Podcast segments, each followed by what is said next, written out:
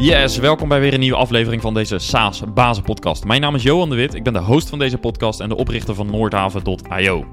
Deze podcast is dé plaats voor jou als je wilt horen hoe andere eh, SaaS-bazen hun business runnen. En naast deze podcast is er ook een SaaS-bazen community, een besloten community. Ga naar community.saasbazen.nl om daar meer over te weten te komen. En Neem ook eens deel aan de tweewekelijkse virtuele SaaS Bazen Meetup, waarin je elke twee weken uh, hoort hoe we een thema behandelen, interessante sprekers uitnodigen en waar je ook kunt meepraten over de thema's. Over funding, over marketing, over sales, over internationalisatie, HR, eigenlijk alles waar je als SaaS-baas tegenaan loopt.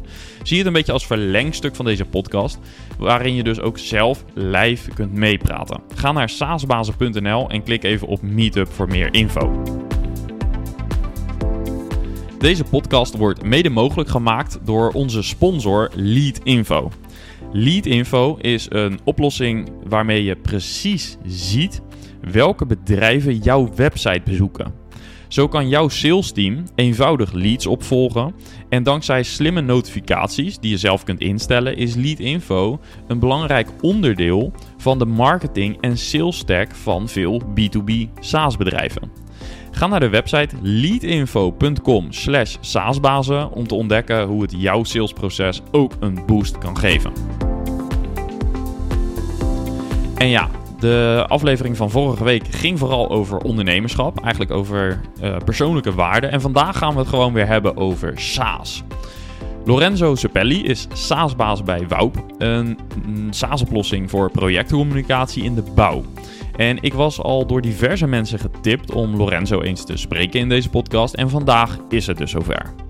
Hoe is het eigenlijk om een SaaS-oplossing te ontwikkelen voor de bouw? En hoe verkoop je het product in een markt die, als het gaat om SaaS, misschien iets conservatiever is? Maar natuurlijk hebben we het ook in deze aflevering over een stukje ondernemerschap. Laten we snel naar het gesprek gaan. Enjoy! Lorenzo, van harte welkom in de SaaS Bazen podcast. Dankjewel Johan. Je had weinig tijd om voor te bereiden. Um, je weet dit pas uh, sinds uh, twee dagen denk ik zo'n beetje. Maar toch uh, super gaaf dat je aanschuift hier in de studio van SaaS Bazen. we gaan het vandaag hebben over jouw product. dat heet Waup. Zou je ons even kunnen meenemen in wat Waup is? En misschien ook even kort iets over jezelf vertellen. wie ben je en ja, wat doe je? Ja, zeker. Ik ben Lorenzo Pelli, 28 jaar. Uh, trotse vader van, uh, van twee kids. En uh, sinds een jaartje of drie eigenlijk een derde, derde kind erbij. En dat, is, dat is Woup. Ja, ja, precies. Ja. en wel, wie vraagt het meeste tijd op dit moment? Ja, dat is wel herkenbaar verhaal. Ja, dat is, dat is helaas is dat, is dat Woup natuurlijk. ja, ja, precies. Ja. Ja, dat is een beetje een strikvraag. Ja. Um, nee, helemaal goed. Um, we gaan het vooral over het derde kindje hebben dus, over, over Woup.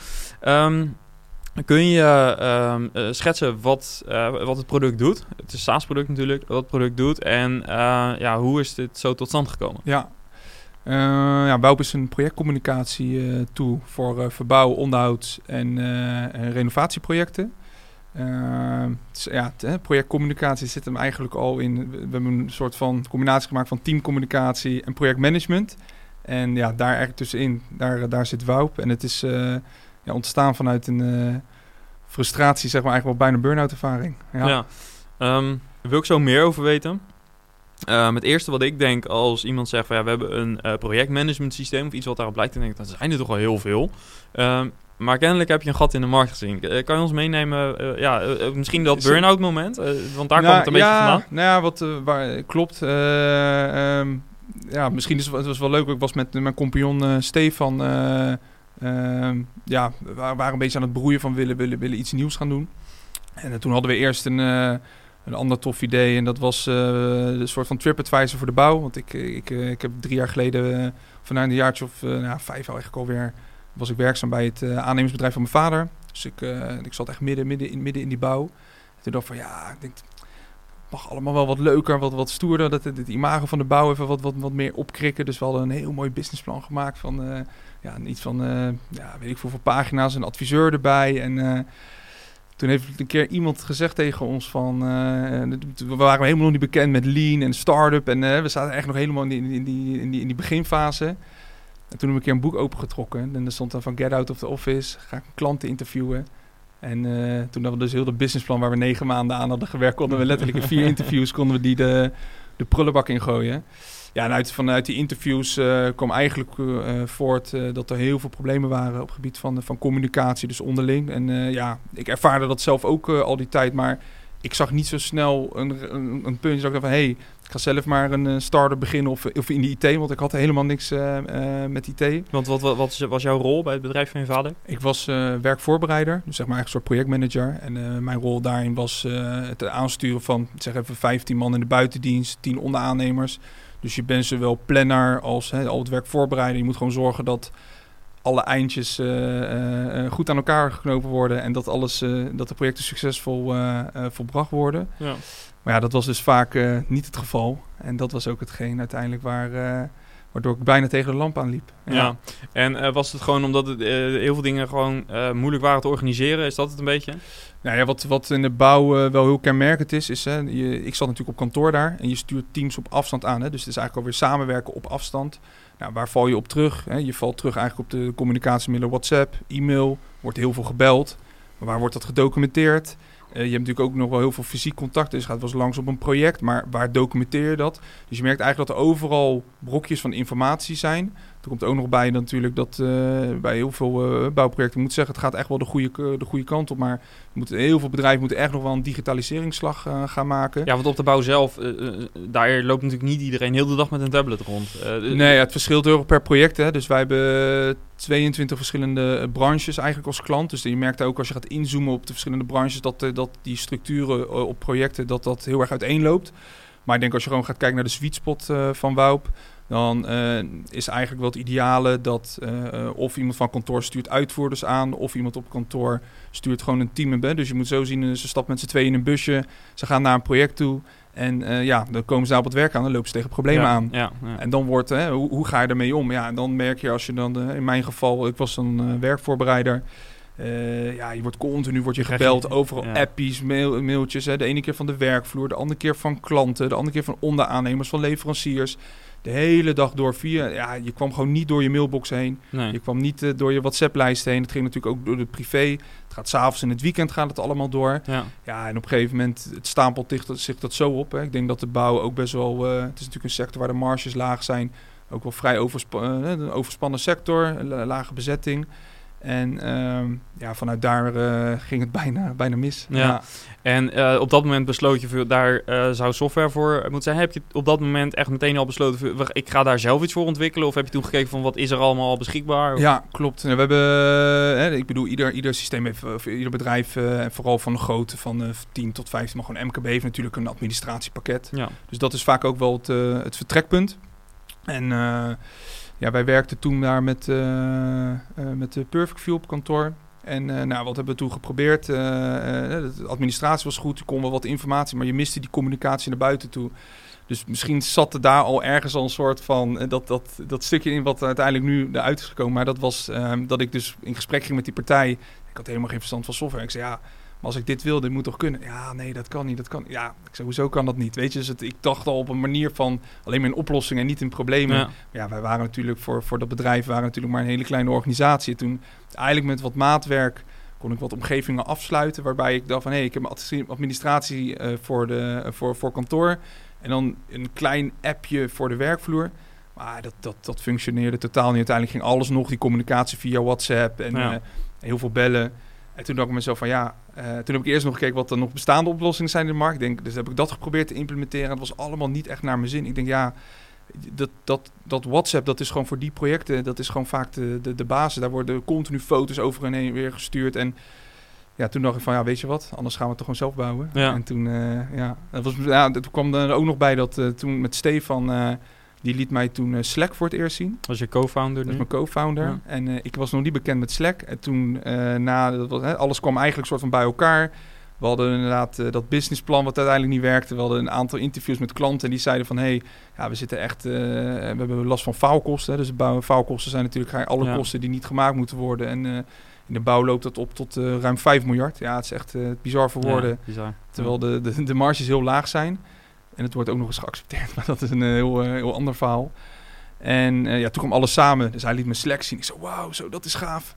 Ja, en toen, eh, eh, het eerste wat we ook gelijk hebben gedaan, is geprobeerd een soort van te kijken, is Slack werkzaam Ja. voor de bouw? Want Ja. ja, anders hoef je natuurlijk ni- niks te beginnen. Maar ja, Slack zit veel meer op eh, wat meer teamcommunicatie. En Ja. toch wat meer voor... eh, Dat lost er maar een klein deel uiteindelijk van het probleem wat je Precies, en het is ook niet echt projectmatig. Nee. En ja, vanuit dat eh, vertrekpunt eh, zijn we inderdaad verder gaan, eh, gaan onderzoeken. En eh, zo is eigenlijk Bouwp ontstaan. Ja, super gaaf. En eh, wanneer kwam het moment dat je realiseerde, ja, ik ben eigenlijk een techbedrijf aan het, of ik moet een techbedrijf gaan beginnen? Ehm, vanaf het moment dat we... ik was met Stefan natuurlijk begonnen. En we hebben toen, ja, wat je zegt... we hadden toen kregen eerst van iemand een advies om... welk boek was dat nou? Gewoon de Lean Startup van... ik weet even de auteur niet meer. Vervolgens hebben we meerdere boeken ervan gelezen. Je merkte toch wel van, hé, hey, dit is wel... Het voelde gelijk goed van, dit is de manier hoe je Ja. iets, zoiets moet aanvliegen. Hè? Ook gewoon met, met kleine stapjes. Hè? Continu valideren en weer een volgende stap maken. Ja, en uiteindelijk wat we hebben gedaan was... eh, ja, ik had heel veel kennis van de branche. Stefan, zijn achtergrond is, eh, is, is designer. Hij was, eh, zeg maar, was visual designer. En, en op welke manier is hij betrokken geraakt bij dat proces toen? Want was hij ook werkzaam bij je vader in een andere nee, rol? Of was nee. het een- Nee, daarvoor eh, heb ik mijn eigen evenementenbureau gehad en eh, Stefan had zijn media en designbureau. En eh, ja, vanuit die samenwerking hebben, we, hebben we eigenlijk lange tijd samengewerkt. Toen uiteindelijk heb ik mijn evenementenbureau heb ik verkocht en Stefan is nog doorgegaan. Ja, de, samenwerking beviel, beviel zo goed dat we, ja, dit kwam op ons pad. We waren veel in contact gebleven, ondertussen ook een vriendschap ontstaan. En ja, toen zeiden we van, weet je wat, laten we gewoon eens kleine stap, we laten het verder gaan onderzoeken. Toen zijn we Ja. dus begonnen met een prototype. Hebben we gewoon in InVision. Hij ging wat designs maken. Nee, dit is het niet. Hè. Je bent gewoon aan het brainstormen en je maakt wat designs. En we zijn gewoon letterlijk de stijger opgegaan. En we dachten van, nou, we gaan gewoon met een aantal vakmannen in gesprek. En kan je hierop klikken? Wat verwacht je dan? En we gingen eigenlijk Ja. gewoon zo al je, je, je eerste testfase in. En ja, gelijk eh, kwalitatief interviewen van waar loop je tegenaan? En hoe ervaar je dat? En ja, zo is het eigenlijk langzaam begonnen. En toen kwam dus het, liepen we dus tegen een probleem aan. Oh ja, ja, je krijgt je energie. Ja, dit moeten we gaan doen. En nu bouwen. ja. en dat konden jullie beide, beide niet Nee, zelf? nee, nee, nee. En toen eh, zijn we tegen, dus eh, ja, dat, eh, het had allemaal zomaar moeten zijn. Dus Uit Tim's netwerk, eh omdat hij wat meer in de designhoek zat, deed hij ook heel veel met webshops. En toen eh, zijn we vanuit uh, Stefan's Stefan's netwerk, netwerk is, eh, Tim, is Tim eh, eh, eh, aangehaakt. Eh, die is nu, dat is nu onze CTO, Hij is ook eh, eh, mede-eigenaar. En eh, ja, eh, ik denk wel dat we daarmee, nou ja, gelukje wil ik het niet noemen, maar dat we wel, we hadden vrij snel hadden we al een heel compleet team, want hadden op alle facetten hadden we gelijk in huis. En zo zijn we eigenlijk, eh, zo begon ons avontuur. Ja, super gaaf. En hoe heb je die validatie gedaan? Is het, eh, hebben jullie dat product eerst intern bij eh, je vader in de organisatie eh, gebruikt en vanuit daar doorontwikkeld? Of heb je meteen met launching customers iets gedaan? Uh, we zijn begonnen natuurlijk, hè, dus je wilde op een gegeven moment heb je zeggen, ja, we gaan een MVP bouwen. En wat, wat moet er dan in? Nou, achteraf, als ik kijk, denk ik dat die wel misschien al wat te groot was. Hè? Dus je maakt een afweging van, oké, okay, hoe, hoeveel moet erin? En ja, bij ons was het zo natuurlijk dat je hebt die communicatie van kantoor naar de werkvloer. En we wilden, hè, we wilden ze van WhatsApp afkrijgen. Dus ja, daarbij kwam je, kwam je eigenlijk op het feit dat je hebt een, zowel voor, voor iOS als voor Android heb je een, een oplossing nodig. Want de bouw is natuurlijk ook wel een beetje ja, de, de cultuur waar het alle veranderingen allemaal heel lastig is. Dus, dus als je zoiets wilt in de organisatie wil erin wil krijgen, dan moet het wel gelijk staan. En, ja, en je wil niet dat ze, als ze nu een Galaxy Tab of weet ik veel welke dat, dat zijn, uh, je wil niet dat ze een iPad moeten gaan aanschaffen of andersom, omdat ze dan pas ja, gebruik kunnen maken van Ja, precies. Kijk, ja. je, je kan natuurlijk, je hebt heel veel verschillende manieren. Je had ook iets uh, kunnen bouwen wat gewoon uh, een webapp wat responsive PWA is of zo, PWA, ja. weet je. Maar ja, dan zit je ook weer met je notificaties. En volgens mij heb je daar ook wel weer een oplossing voor. Maar uh, ja, je, je, je, maakt ook een keuze van, geloof je ergens in ja of nee, weet Ja. je. En, dus in deze situatie hadden we zoiets van, oké, okay, we, we, bouwen gewoon gelijk iets waar we wel verder op kunnen, kunnen doorgroeien. En uh, zeg maar om terug te komen op je vraag. Uh, zijn, ik, ik werk natuurlijk samen met uh, het bedrijf van mijn, van mijn vader, waar, waar ik over praat. Dat is een gevelrenovatie, dus we hadden heel veel met dakdekkers en met uh, schilders, bedrijven en installateurs.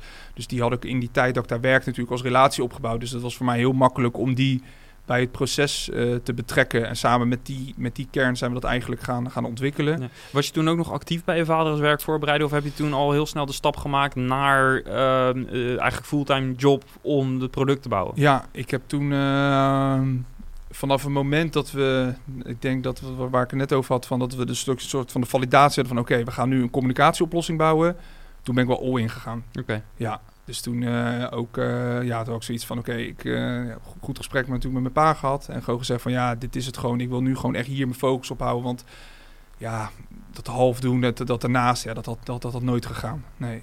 Nee, dus echt heel duidelijk gekozen om echt eh, dedicated te gaan werken aan het, SaaS, aan het SaaS-bedrijf. Ja. Had je toen al wat omzet uit die launching customers? Of? Eh, nee, in het begin, eh, in het begin niet. Eh, we, hebben wel wat, eh, eh, we hebben wel met wat contracten hebben we gewerkt. Dus eh, uiteindelijk toen we gelanceerd waren, hadden we relatief snel al wel wat omzet. Maar dan praat je ook over omzet wat is van bekende bedrijven. En hè, het is natuurlijk ook Ja. gevaarlijk om Ja. op mensen die iets, hè, die iets gunnen, om, om daarop te zeggen van nou, het is echt, eh, het is echt gevalideerd. Dus eh, ik denk wat wel wat wij heel, wat wij achter, ik achteraf zo terugdenk, wat wij wel goed hebben gedaan, is dat onze, onze launch van de MVP was meer een soft launch. Dus we hebben gewoon gezegd van oké, los van die, die, die groep, eh, dus die, die vijf bekende bedrijven waarmee we eh, samen hebben gewerkt, hebben we hem ook wel gelijk public gemaakt. Hm. Dus we draaiden gewoon wat campagnes en daar haakten mensen op in. En natuurlijk, eh daar haakten ook gelijk natuurlijk wat, wat, wat mensen op af. We draaiden gewoon wat, wat kleine Facebook-campagnes. Maar we hebben daardoor wel in een relatief korte periode... eh, ja, we losten echt daadwerkelijk problemen. Dus dat commu- communicatieprobleem was echt wel aanwezig. Dus ondanks dat het product niet goed was... waren we wel snel en kregen we, konden we heel snel feedback eh, verzamelen. Ook van, juist van bedrijven die helemaal niks, eh, eh, niks Die- met die ons hadden. die we nee. nog niet kenden. Nee. Ja. En, en eh, wat, wat trof je aan, aan eh, in de bouw? En misschien beter gezegd, eh, wat, hoe zagen de reacties eruit? Want ik kan me voorstellen, je geeft zelf aan, ik, heb, bijna, ik zat tegen een burn-out aan. Ja. door alle stress en de hoeveelheid Ja. lijntjes die open stonden elke dag. Daar ben je vast niet de enige in geweest. Dat zal dus voor heel veel mensen zo geweest zijn. Maar Ja, ho- ja. hoe werd dit ontvangen? Ja, nou ja, kijk, als je terug natuurlijk komt, die burn-out, dat, ik denk dat het, dat het begint natuurlijk altijd bij jezelf. Dus dus eh, ik, ik, ik, ik, daarvoor had ik een eh, iets andere carrière en je gaat daar in één keer zitten in een hele andere rol. En ik geloof als ik terugkijk naar een burn-out, is meer gewoon van, je zit gewoon niet lekker op je plek. Hm. Dus ik maakte daar veel minder uren als dat ik nu, maar ik maak nu twee keer zoveel uren. Maar door de goede energie die ik nu krijg, ga, ga je niet tegen de lampen lopen. Dus dan is dat verhaal ook gelijk eventjes Ja, eh, ja. uit de wereld. Ehm, ehm, ja. Het is een, is een goed, ja, ik vind het wel een, wel een interessante vraag. Ja. Want eigenlijk, de, je zou kunnen zeggen, hè, eh, jij eh, loopt tegen het probleem aan. Je ziet ook van, nee, dit kunnen we op een dit, dit moeten we oplossen. Eh, Slack was dan misschien wel het setje wat je nodig had Ja. om het gezien te hebben van, ja, dat kan technologie eigenlijk doen.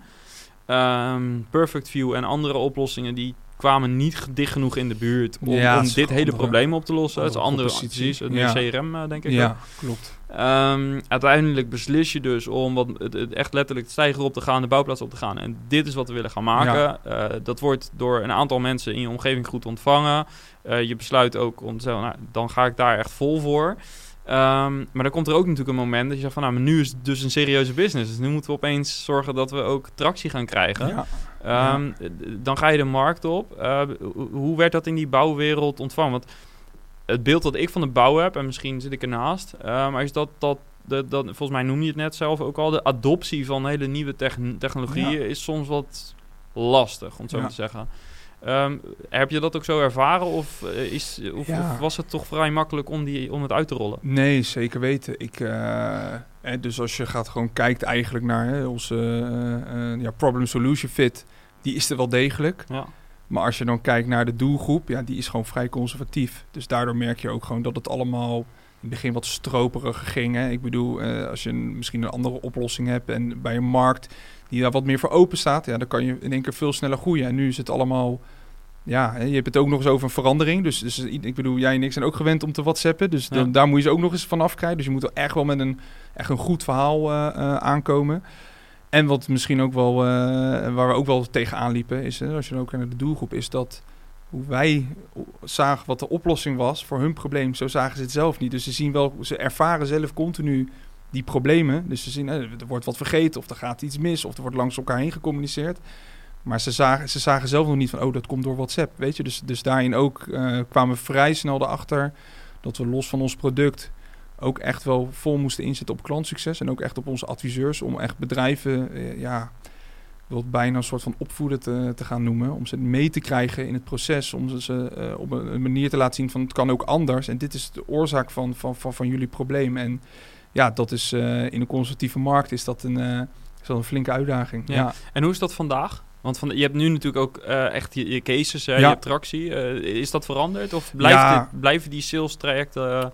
eh, blijft daar een, een onderdeel consultancy in zitten? Want zo, zo klinkt het bijna. Ja, ja, klopt. Nou ja, dat, eh, eh, het, verschilt ook heel erg per bedrijf. Dat is wel interessant. Dus heb je bedrijven waar millennials werken, dan, en dan heb je, nou, heb je op een dag heb je een aantal registraties en dan zitten, die zie je ook gewoon gelijk, hé, hey, er zitten die onboarden vanuit zichzelf en Ja. er zitten gelijk 10, 15 eh, users zitten in je systeem en dan kijk je in de data en dan zie je van, hé, hey, het wordt gebruikt zoals we ervan hebben verwacht. Dus dan merk je ook even van, hé, hey, dat, dan word je dan ook wel blij van. Ja.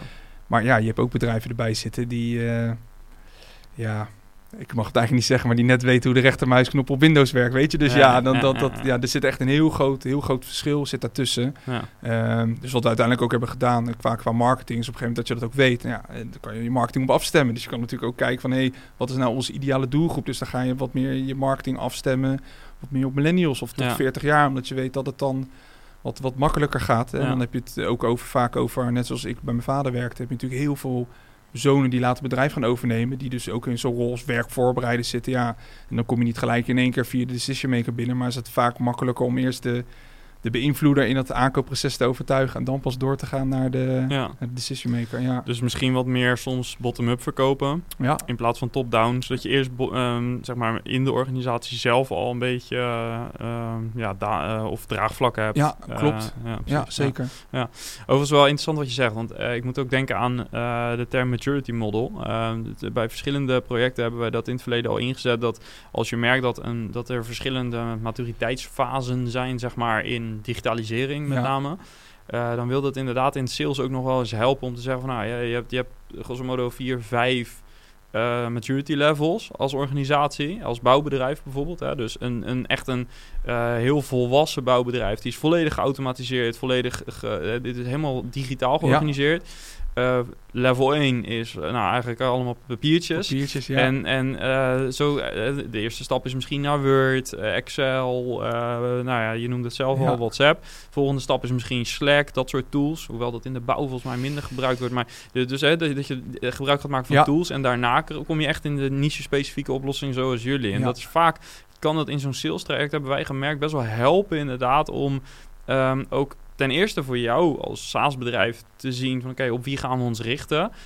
Fase 1 bedrijven zijn natuurlijk heel moeilijk in beweging te krijgen, want die voelen vaak die intrinsieke urgentie niet zo, die motivatie niet. Terwijl als iemand al bezig is geweest met het zoeken naar nieuwe, slimmere oplossingen, dan is er vaak al die probleemervaring. Dus vaak makkelijker om die een beetje meer in beweging te krijgen. ja. ja, nou, Ja. Dat is ook eigenlijk waar eh, onze roadmap voor dit jaar eruit ziet. Is gewoon, eh en Woup is gewoon nu een volwaardig eh, projectmanagement tool geworden. Dus eh, we hebben het continu over WhatsApp. Maar als je terugkijkt, dat is ook van de feedback die we continu kregen, is eh, ehm, ja, zo'n vakman heeft zo'n die heeft zo'n appje. En dan wil je niet dat hij daarnaast nog een andere app of nog een derde app ge- gebruikt, weet Nee. je. Dus we hebben op een gegeven moment ook wel een stukje planning hebben we eraan toegevoegd. De checklist, eh, enige administratie is zijn de uren. Hè, want ik bedoel, uren is ook een vorm van communicatie. Want je wil natuurlijk op kantoor weten hoeveel uur zitten in een project. Ja. Dus dat is eigenlijk het enige qua administratie wat in ons, eh, in ons projectmanagement systeem zit. Want voor de rest zeggen we eigenlijk van ja, alles met cijfertjes, dat zijn we precies niet. Hè, Nee. Dan kom je wel op de, op de grote ERP-pakketten en de administratiesystemen. En wat je terecht aangeeft, dat is ook onze focus voor, voor dit jaar, is inderdaad eh, ja, gewoon koppelen met, met, eh, met, met alle, alle Exact systemen. en Eh, dat soort ja, ja, ja, ja, ja, ja. Zodat je focus kan houden op eh, waar jullie echt eh op ja, richten. precies. Ja. Ja. Ehm, dus eh, integratie is ook een belangrijk thema dus, eh, in eh, jullie productstrategie. Dus, Zeker eh, weten. ja.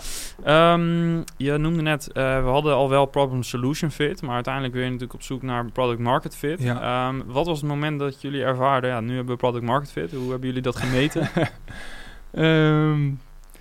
Ja, ik moet altijd wel om lachen, want dit is echt wel een... een, een, eh, we hebben hier heel veel discussies op kantoor gehad. Hè. Ik bedoel, als je natuurlijk gaat opzoeken wat product market fit is... dan worden natuurlijk heel veel definities van losgelaten. Hè. Ook van wel de, eh, in Silicon Valley dat er denk ik het geld uit de muur spuit... en het kan niet op en dan heb je product market fit. Nou, ja. dat, eh, dat, dat moet nog steeds komen, om het zo maar te zeggen. Dus ik kijk iedere keer naar de muur, maar er gebeurt, eh gebeurt vrij weinig. Nee, Blijven is- kijken. blijven kijken. En eh, toen hebben we op een gegeven moment intern gezegd van ja, eh, je hebt natuurlijk ook je verschillende klantsegmenten. Dus soms voor een bepaald segment heb je wel al echt een soort van product market fit. Hè. We hebben ook drie verschillende pakketten, voor een andere nog niet. En toen hebben we gewoon maar gewoon gezegd, oké intern weet je wat, 10k MMR, dan, uh, dan hebben we product, dan hebben product market fit. Ja. ja. Wat is gemiddelde ACV bij jullie? Dus wat betaalt iemand gemiddeld op jaarbasis? Of maandelijkse basis? Misschien makkelijker rekenen? Zeg maar voor ons pro-pakket zitten ze op 24,50 ja, per licentie per maand. Ja, dus dan heb je echt al... En dat is per klant of per gebruiker? Per gebruiker. Per gebruiker. En hoeveel gebruikers heb je doorgaans? Een beetje? We zitten nu gemiddeld zo op, op de 12,5. Ja, ja oké. Dus dan heb je echt al tientallen... Bij die 10k MRR had je echt tientallen gebruikers... en dus echt verschillende casussen in verschillende branches... zodat je wel echt zeker wist uh, het probleem wordt ervaren. En we kunnen ook het salesproces kunnen we enigszins uh, voorspelbaar maken. Precies, ja. precies. Ja, inderdaad. Oké, ja. okay, uh, nou, mooi. Sowieso magische grens, die 10k. Ik vind het ook altijd fijn. Ik, wij werken er ook met startups. dus hè, we werken voor Skillhooks, maar ook wel voor startups. En bij die startups vinden we vaak echt die sprint naar die 10k MRR is wel echt een hele interessante. Omdat daar natuurlijk, je leert superveel. Daarna ook wel, maar zeker in de eerste 10k gebeurt, er, gebeurt er heel veel. Ja, gaaf. Um, je gaf aan, op een gegeven moment kwam er, uh, even, even het product, uh, kwam Tim erbij. Uh, dus iets nadat jij met Stefan al gestart was. Ja. Um, hoe ziet het development er nu uit? Doen jullie dat hier in Nederland? Of hebben jullie dat extern? Of? Ja, nou, ik denk dat, ook als je kijkt nu naar ons systeem, we hebben wel een vrij, vrij groot, groot, uiteindelijk is het een vrij groot systeem geworden met, met verschillende modules. Hè. Een beetje vergelijkbaar als een ja, zeg maar Monday, uh, een beetje die, die, die, kant op. Wel met verschillende modules. Dus de, de, de basiscommunicatie, dat is WOP standaard, dat is altijd het eerste pakket. Ja. En uh, ja, dus, dus uiteindelijk merk je ook wel dat uh, ja, je moet op een gegeven moment ook echt doorontwikkelen. Je merkt ook dat die behoefte er, er, ernaar was. en met Tim hebben we gewoon, ja, denk wel een buitenkansje gehad. dat hij is namelijk Oekraïens.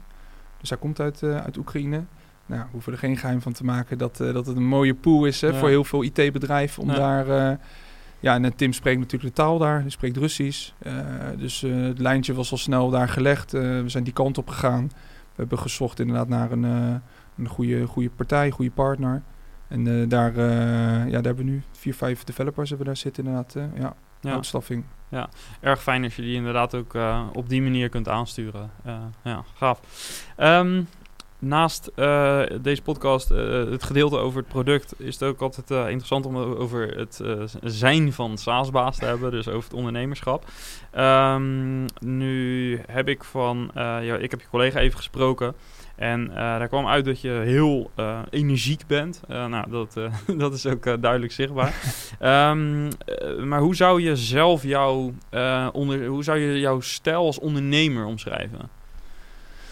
Um, ik heb uh, ja, heel veel discipline. Ik, uh, ik hou wel ook wel van, van de structuren.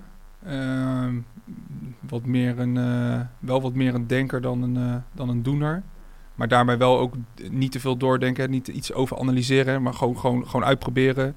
Ehm, ik denk dat dat is gewoon wel past natuurlijk heel bij startups. Dat ja, ik zie gewoon ja, ik zie meer leermomenten. Fouten bestaan niet. Dus ik vind het altijd heel interessant als iets niet werkte. Dus, uh, dus echt uh, heel erg oplossingsgericht. Ja, dat is continu wat je natuurlijk doet in een start-up. En, uh, wat is je meest interessante les, zeg maar, geweest? In, in, als je het afkijkt over de afgelopen ehm, jaren? Ik denk overkoepelend gewoon dat als je begint... en je bent natuurlijk jong, jong onervaren... en je denkt dat je alles weet... En je denkt dat je het hebt, maar je weet de helft nog ineens, nog, nog ineens 80% zeg maar. Je, leert, je blijft maar leren. Dus ik denk dat daarmee ook, als je jezelf een bepaalde mindset uh, aanleert, dat je gewoon continu leergierig blijft en open staat. En uh, dat betekent dus ook ja, uh, soms heel snel schakelen. Hè. Dat is ook wat een, wat een start natuurlijk kenmerkt. Ehm, ja, ik denk dat dat wel de belangrijkste, belangrijkste leerlessen zijn inderdaad. Ja, want dat staat best wel, dat is best wel een groot contrast met de rol waar je voorheen in zat als werkvoorbereider? Dat daarom, uh, ik denk dat dat ook de, gelijk het antwoord is op de vraag wat, waarom me dat zo ongelukkig maakt, inderdaad. Ja. ja. Dus eigenlijk die dynamiek en de snelheid die hier nodig is, dat ligt, je, dat ligt jou als ondernemer. Ja, ja. dus uh, moet wel ook gelijk, een valkuil van bij mezelf is wel weer dat je soms dan uh, te snel gaat. Dus dat je al vijf stappen vooruit denkt. En Waar uitzicht dat in? Ja, dat, dat, dat, iets wat je vandaag hebt bedacht is natuurlijk morgen alweer achterhaald. En bij mij is dat iets van nature, hè? dus die flexibiliteit die erin zit. Maar je hebt wel een organisatie die je moet meekrijgen. Dus daar heb ik, ben ik ook wel eens tegen aangelopen van oké, hoe, ga je, hoe ga je daarmee om? En uh, hoe kan dat in de toekomst verbeteren? Hè? En, eh, we hebben wel gelukkig een hele open cultuur eh, gewoon. Hè? Dus eh, een van onze kernwaarden is ook gewoon vrienden. En we moeten open en eerlijk moeten tegen elkaar zijn. Dus verwacht ik andersom ook. Dus dan eh, zegt iemand, hey, je had eh, dit eh, vorige week bedacht en nu, is het, en nu ga je, je gaat eerst links of nu rechtsaf. Dus ja, ja, klopt. Ja, een ander, ander, ander inzicht. En dat, ik kan me voorstellen dat dat soms wel eens lastig is inderdaad voor... eh, Ga je daar nu ook anders mee om dan in het begin? Ehm, Als je nu een, een, een idee hebt, een inzicht die misschien niet congruent is in lijn met wat je gisteren hebt gezegd. Ja, is wel dat is mijn ruimte voor, voor ontwikkeling inderdaad. Dus ik wil nog wel eens van links naar rechts toe gaan inderdaad. Maar als ik, ja, ik denk vooral de manier hoe je mensen erin meekrijgt. Dus eh, eh, voorheen eh, denk ik ook wel het begin, dat je begint natuurlijk klein en dan opper je iets. En nu is het ook veel meer van dat je wilt de organisatie laten vertellen waar we naartoe gaan. En niet dat ik het vertel. Dus dan organiseer je een meeting en dan, stuur je natuurlijk wel een klein beetje erop. Maar uiteindelijk wil je dan dat ze zeggen, oh ja, we gaan, we gaan daar naartoe, weet je. Dan, hoef, dan is het niet meer dat ik het heb aangegeven. Dus ik denk dat dat meer wat meer van die... als je wat meer kijkt op managen inderdaad. Dus dat je daarin eh, een andere aanpak eh, hanteert. Ja.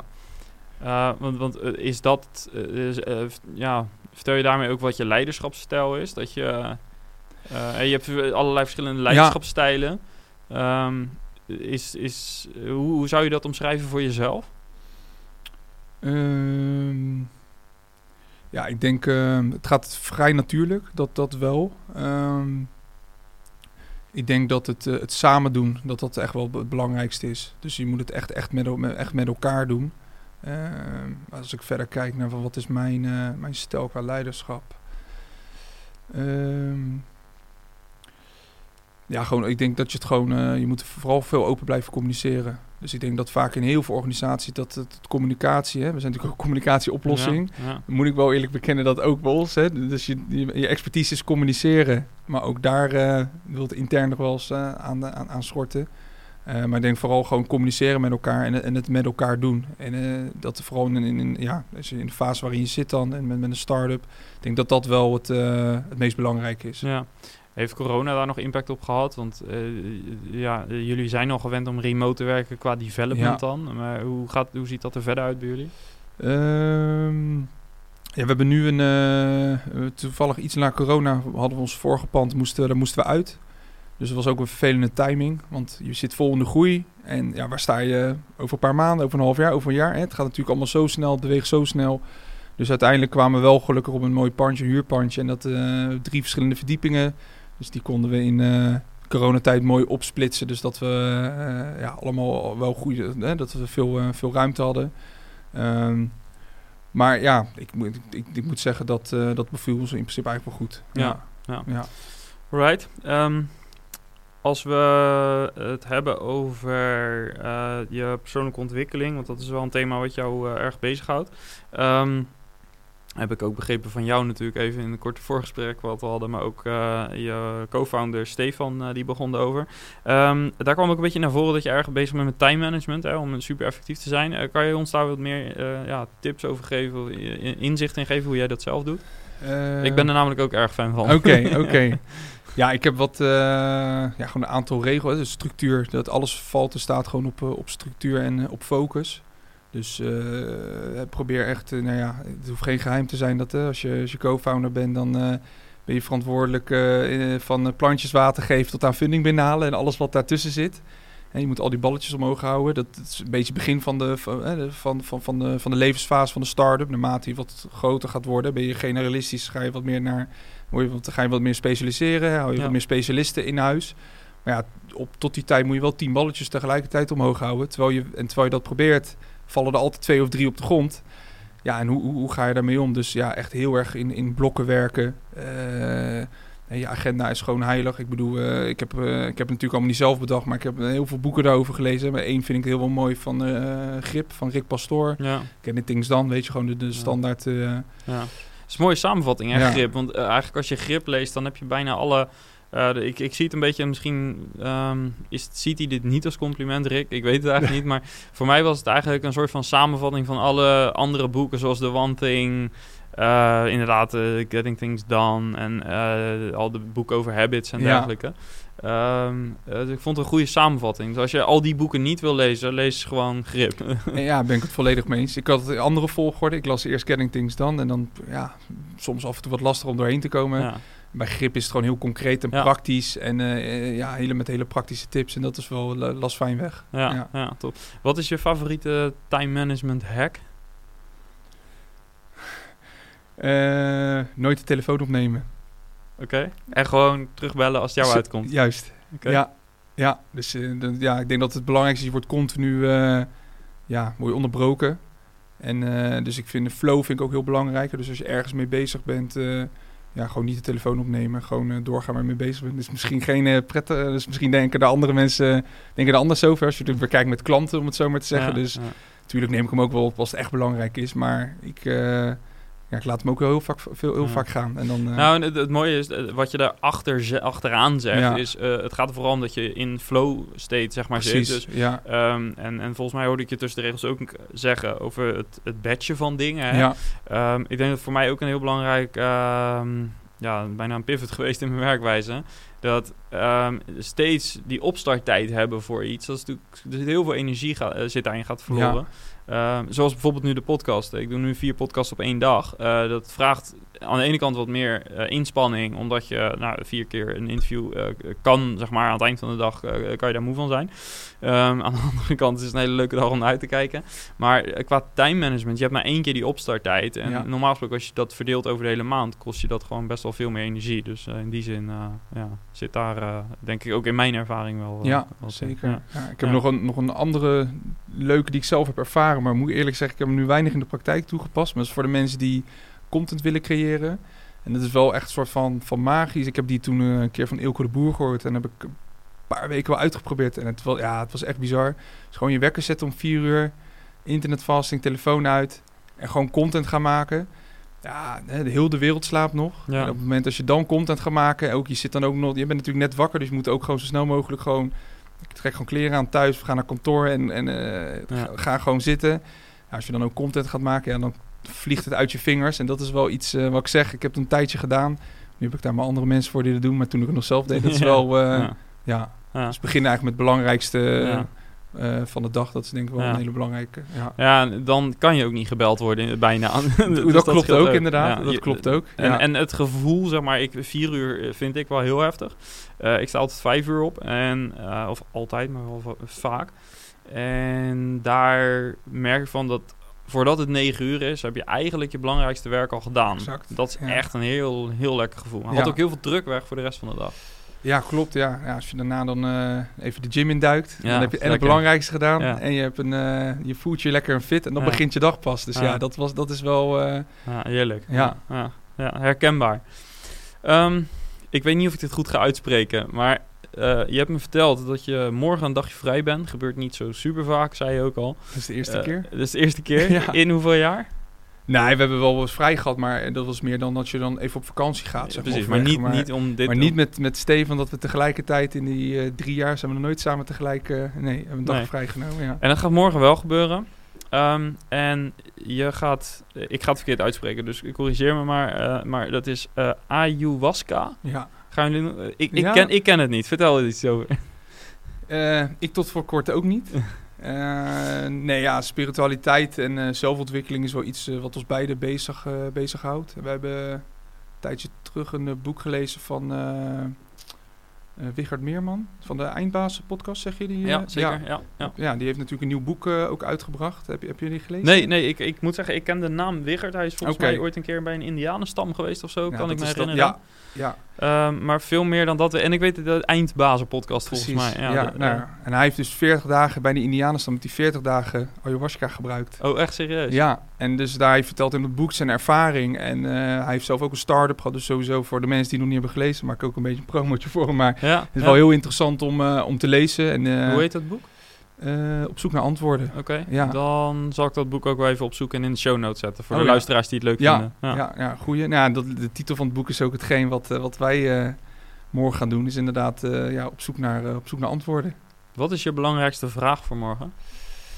Ehm, ja, als je terugkijkt naar... eh, en dan ga ik eigenlijk heel, een behoorlijke tijd terug. Ehm, Ik heb zelf, maar dat is meer, eh, dat kom, wat ik zeg, dat is natuurlijk wat spiritueler. Is, eh, je bent continu alleen maar aan het hollen, hollen, rennen, rennen. En eh, altijd een opgejaagd gevoel en doelen nastreven. En ik zou, hopelijk zou ik wat antwoorden kunnen vinden, waardoor ik wat meer rust krijg. En dat ik wat gecontroleerder, eh, ja, wat, wat, wat, wat, wat meer vanuit rust, eh, van inhoud innerlijke rust kan ondernemen. Dus nu is het vaak toch nog wel snel en je moet targets halen en het is hollen en rennen en vliegen. En, en ik, ja, ik denk dat het ook wel op te maken heeft natuurlijk met een bepaald stukje ervaring. Ehm, maar misschien dat ik dat wat meer los kan laten. Weet je, dat je echt vanuit innerlijke rust gewoon heel stabiel rustig kan, kan, kan ondernemen. Dat zou wel, eh, dat zou wel heerlijk zijn. Dus gewoon met wat minder stress eigenlijk. Mhm. Ja. ja. En eh, je, ehm, je wil daarnaar op zoek, naar het antwoord. Ehm, wat denk je aan te gaan treffen? Bij jezelf? Ja. Want je, dit is, eh, je moet dan naar binnen gaan kijken. Dus Klopt. Ja, ja waar, dat, waar dat vandaan komt. Dus toch continu eh, echt een echte drang om te willen presteren. En echt een ja, een drijfkracht waar je, zeg maar, waar, je, waar je u tegen zegt. Maar soms loop je jezelf daar ook mee voorbij. Weet je, dus het, het, het, het hoeft niet altijd in standje 10. Sterker nog, als het in standje 10 gaat, dan eh, wil het ook nog wel zo zijn dat je aan belangrijke dingen voorbij vliegt. Dus, het, dus ergens ben ik me wel al bewust daarvan. Maar om dat vervolgens in de praktijk eh, eh, toe te passen, ja, dat is wat lastiger. Dus eh, ik, ik, ik ben gewoon heel open-minded. Dus ik heb ook zoiets van, we gaan er morgen gewoon in. En we, we zien wel waar, we, waar we terechtkomen. Ja. Maar ik vind het gewoon vanuit het boek ook wat ik, wat, waar, waar ik net naar refereerde. Eh, dat heeft me wel mijn interesse gewekt. Dat ik zoiets heb van, hé, hey, ik wil dat gewoon een keer uitproberen. Ja. Want als ik het goed begrepen heb, het is een soort stof. Het is een, eh, dat, eh, ik ben even Het de naam is- kwijt. Ay- awa- Ja. Ayahuasca. Ayahuasca. Ja. Ja, het is een, ja, een plantmedicijn inderdaad. Dus, eh dus echt in de ceremonie ook. je hebt een shamaan zit erbij. En En Ja. de werkzame stof die zou moeten helpen Ja. om in een soort de flow state te komen, maar dan Ja. niet de productiviteitsflow state, maar precies. vertragen. Ja, ja, ja. Zo, zo zou je het kunnen zien. Ja. Ja. Gaaf. Ja. Eh, klinkt, eh, klinkt echt wel heel interessant. Zeker ook omdat ehm, ik heb laatst eh, een paar gesprekken gehad met SaaS-baas. En eh, daar gaat binnenkort waarschijnlijk een special over komen. met een van de SaaS-bazen die eerder in de podcast is geweest. Juist ook over dat vertragen. Dat we echt soort ook wel heel erg in een red race zitten. En dat heel veel moet. En dat het soms ook goed is om even zeg maar een break te nemen. Want je zei net zelf ook al je kunt niet alles op 100 doen hè, of op 10. Nee. Op, op, eh, eh, dan slijt het ook meer. Eh, de- een, een topsporter die traint ook niet al, al, alleen Nee, maar op zeker, 100. En die is voorafgaand aan de wedstrijd is die ook rustig als Ja, het goed is. Je rust juist de groei. Precies. Ja. En, dus, dus goed om dat moment op te zoeken. En, en je gaat dit samen doen dus met, met Stefan. Ja. Ehm, het kan ook zijn dat het best wel... kan ik me zo voorstellen dat je daar best wel kwetsbaar in bent in zo, op zo'n dag. Of dat het best wel intiem is. Eh, hoe, ja, je durft dat wel aan dus. Eh, ja, we zijn. eh, kijk, als je natuurlijk. ik zeg het maar zo, als je samen een starter begint, dan ben je gewoon getrouwd met elkaar. Ja. En ehm, dus ja, wij, wij, wij, communiceren heel open naar elkaar toe. En het is inderdaad wat je zegt wel persoonlijk en in- intiem. Ehm, ja, kijk, uiteindelijk is natuurlijk wie, hoe, hoe jij je voelt als persoon en wie je bent als persoon, dat, dat zorgt ook voor je succes. Dus als, als wij op wat voor manier dan ook daarin kunnen groeien, ga- dat gaat altijd ten goede eh, komen ook van de, van de business. Ja. ja. Ja. Gaaf. Eh, ga je ergens iets over delen over deze ervaring op social of iets dergelijks? Eh, Ik vind nou, ik eh, hou jou wel op de hoogte. Oké, leuk. Ja. Gaaf. Misschien wat voor Ja. jou een, een andere keer. Of niet. Ja. misschien bevalt het wel ook totaal niet. Nee, En, dat zou kunnen. Dus jij bent proefkonijn. ik ben, ik ben proefkonijn. Ja, ja. Nee, ik, ja, mensen, nou, ik moet, ja, mensen kunnen me volgen op, ik, ik zal het niet op LinkedIn gaan zetten, maar op. Instagram kunnen ze me wel volgen inderdaad. En dan eh, kan ik daar wel eens eh, mijn ervaring over delen. Ja, leuk. Oké, nou, ik ben benieuwd eh, naar, naar hoe die ervaring gaat zijn voor je. Ehm, ik wil een beetje gaan afsluiten met een, een vraag die jij kan stellen aan de volgende SaaS-baas. Oké. Ehm, en de volgende SaaS-baas is Johan van Mil. Hij is van Peak Capital. En eh, dus eh, ja, een van de bekendere namen in de VC-wereld Ja. hier in Nederland. Eh, wat zou je hem willen vragen? Dus welke vraag wil je doorgeven? Ja, wanneer we koffie gaan drinken. nou, dat is, dat is een mooie vraag. Ik Ja. ga hem stellen aan hem. Ehm, Want dat wil je dus. ja, daar zou, sta ik zeker voor open. En ja. wat zou je hem vragen dan? Waar, waar, waar ben je het meest benieuwd naar? Dat, dat is dan je bonusvraag. Hè? Dus ik ga vragen wanneer je koffie kan drinken, maar ik ga ook nog een vraag stellen voor je. Ehm, wat voor hem het allerbelangrijkste is, eh, ehm, als, hij, als we kijken naar, de, naar potentiële start-ups om, te, om te, te- te investeren, wat het voor hun het allerbelangrijkste is waar ze naar kijken. Ik, eh, die vraag staat eigenlijk sowieso op de planning, maar oké. ik ga hem ook eh, uit jouw naam ga, Oké. ik hem, ga ik hem vragen. Ehm, de vraag die de vorige SaaS-baas van vanmorgen heeft eh, doorgegeven, die ik aan jou mag stellen, eh, die heb je eigenlijk al beantwoord, denk ik. Maar ik ga hem toch stellen, omdat dat de- nou eenmaal de deal is. Ehm, hij vroeg eigenlijk, hoe, hoe is de start geweest? En beter nog, was het een heel duidelijk moment waarop je de keuze hebt gemaakt om echt daaraan te starten? Of heb je geleidelijk ervoor gekozen om de business te bouwen naast je job? Ja, Je hebt hem al een beetje beantwoord, maar misschien kun je daar ons nog even meenemen dat, dat moment. ja. ja als je mij eh, vier jaar geleden zou vragen van, eh, je hebt over vier jaar heb je een eh, succesvolle start-up en je zit in de IT, dan was ik keihard, keihard gaan lachen. Dan zou je zeggen, je zit aan de ayahuasca. ja, nou ja, ja, zo misschien wel inderdaad. Maar ja, ik, ik, ik, ik denk dat het, het punt was ook wel denk ik met eh, onze alle, allereerste seed investing. Dus op een gegeven moment, eh, we hebben zelf natuurlijk ook op een gegeven moment eh, je spaarcentjes, alles stop je natuurlijk erin. Ja, vanaf dat moment is het wel, is het game on, zeg maar. Want Ja. dan is daar, vanaf dat moment is er eigenlijk ook geen weg terug meer. Of, of, of ja, of je, je stopt al te vroegtijdig. Maar die vraag heb ik me ook wel eens gesteld. Hè. Ik bedoel, het is natuurlijk in de, in de beginfase... Is, hè, daarom heb ik ook echt heel veel respect voor alle SaaS-bazen. Het is gewoon heel veel... Er is- heerst heel veel onzekerheid. Ja. Weet je, je moet je continu maar weer door blijven gaan. Of je moet echt al zo vroeg stadium hele dikke contracten binnenhalen en zo. Nou, dat Maar ook in- dat neemt heel veel druk met zich mee. ook dat brengt Ja. zeker heel veel druk met Ja. zich mee. Ja, daar ben, ik het, eh, daar ben ik het mee eens inderdaad. Alleen dan heb je wel gelijk echt wat meer, eh, echt, gelijk je validatie. Al, Ja. wat je zegt, ja, als je inderdaad twee, hele, twee, bijvoorbeeld twee hele grote contracten hebt en die zeggen weer op. Hè, dus wat je te- terecht aangeeft, ja, ook dat brengt eh, druk met zich mee. Ja. Maar inderdaad vanaf het moment... ja, dat dat toch wel dat je op een gegeven moment gaat investeren. In het begin kan het natuurlijk in tijd. Hè, dat hebben Steven en ik ook gedaan. Maar vanaf het moment dat je echt... En op een gegeven moment maak je een keus. Ga je, ga je investeren, ja of nee? In het begin Ja. is het alleen maar tijd. En op een gegeven moment komt er geld bij. Ja, dat is wel het moment... eh, dat op een gegeven moment echt het, van... Oké, het is... eh, je zit erin, game ja, on. Ja, Ja. ja. gaaf. Alright, eh, is er nog iets wat je graag had willen delen? Dat, of wat je wil delen nog? Met de Ehm, luisteraars, bepaalde ja. bronnen. Je hebt al wat boeken genoemd, die gaan we Ja. natuurlijk in de show notes zetten. Maar zijn er nog dingen waar je zegt, dat wil ik toch wel meegeven? Eh, ja, ik denk dan toch wel een haakje natuurlijk op, eh, op persoonlijke groei. Is gewoon, zorg gewoon goed voor jezelf. Dus eh ondernemen is gewoon echt topsport. Eh, zorg ervoor dat je zowel mentaal als fysiek gewoon, dat je je gewoon lekker voelt. Ja. Wat uiteindelijk jij als CEO, wat voor wat je rol ook is binnen een organisatie, jouw energie die wordt overgebracht op de rest van de organisatie. En eh, zorg daarbij gewoon voor, voor vaste rituelen. Eh, in, eh, ja, je kan eigenlijk niet eens meer spreken van een werk-privé, want de werk-privé-balans, want die is natuurlijk volledig in disbalans. Maar juist daarom is het heel belangrijk dat je echt rituelen voor jezelf aanbrengt. Want voor het weten, we hadden het net ook over, over, over de tijd, factor tijd. En dat je de, red race, nou daar kunnen we nog een podcast van een uur Ja. Ja. over, over volmaken. Maar dat is gewoon het gevaar dat je continu alleen maar bezig bent met je business. Maar ja, dus ook, wer- ja werk gewoon veel aan jezelf. Zorg voor jezelf, dat is het allerbelangrijkste. Yes, en ben je nou op zoek naar meer inspiratie, meer informatie? Schrijf je dan dus in voor de SaaS-bazen Meetup. En luister niet alleen naar het eh, SaaS-nieuws en naar dit soort gesprekken, maar ga ook zelf, neem zelf deel aan het gesprek en krijg een inkijkje in hele interessante case studies van andere SaaS-startups en scale-ups. En hoor waar andere SaaS-bazen mee worstelen en neem dus actief deel aan het gesprek.